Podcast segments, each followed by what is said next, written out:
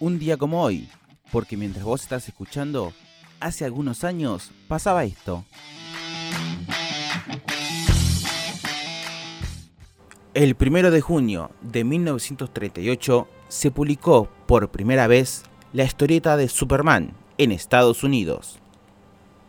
Superman, el increíble hombre de acero, el superhombre, el último hijo de Krypton. Este y muchos nombres más forman parte del primer arquetipo de superhéroe que el público vio y que dio pie a miles de personajes. Sus creadores, el escritor Jerry Siegel y el artista Joy Schuster, lo vendieron a Detective Comics Inc. en 1938 por 130 dólares.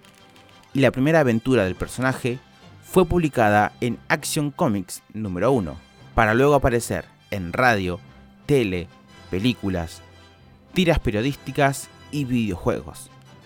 La apariencia del personaje es distintiva y se volvió icónica. Un traje azul y rojo, con una capa y un emblema con una letra S estilizada en el pecho, el cual se ha convertido en un símbolo del personaje. Superman nació en el planeta Krypton y recibió el nombre de Kal-El al nacer. Cuando era bebé, sus padres lo enviaron a la Tierra en una pequeña nave momentos antes de que Krypton fuera destruido. Fue encontrado y adoptado por los agricultores Jonathan y Martha Kent, quienes lo llamaron Clark Kent.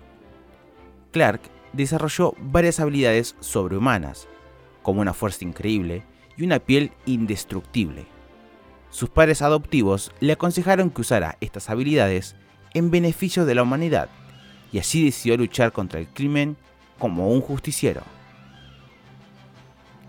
Bajo la identidad de Clark Kent, Superman vive en medio de los humanos, como un tímido reportero del diario Daily Planet en Metrópolis. Ahí trabaja junto a la reportera Lois Lane. Poco a poco DC Comics comenzó a ampliar este repertorio de personajes secundarios y la familia Super fue siendo más y más extensa al igual que los villanos. En sus inicios, el personaje de Superman había comenzado como un villano, pero luego comenzaron a adaptarlo y a influenciarlo por, por ejemplo, la Gran Depresión, ya que era necesario levantar la moral basado también en personajes míticos como Hércules y Sansón, héroes de otras historias como John Carter, y varias de las posturas que Superman adopta son parte del personaje de Robin Hood, interpretado por Douglas Fairbanks. Tanta ha sido la importancia de Superman en la humanidad que una vez Asimov y Einstein discutieron por él, ya que en los cómics se dice que él volaba más rápido que la luz, y ambos decidieron discutirlo usando bases científicas.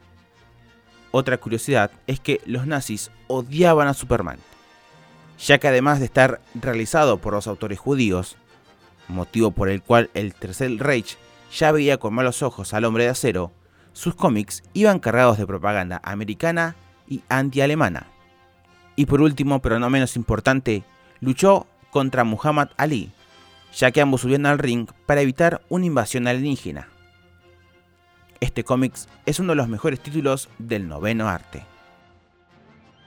Superman fue el inicio para muchos personajes que hasta el día de hoy siguen apareciendo.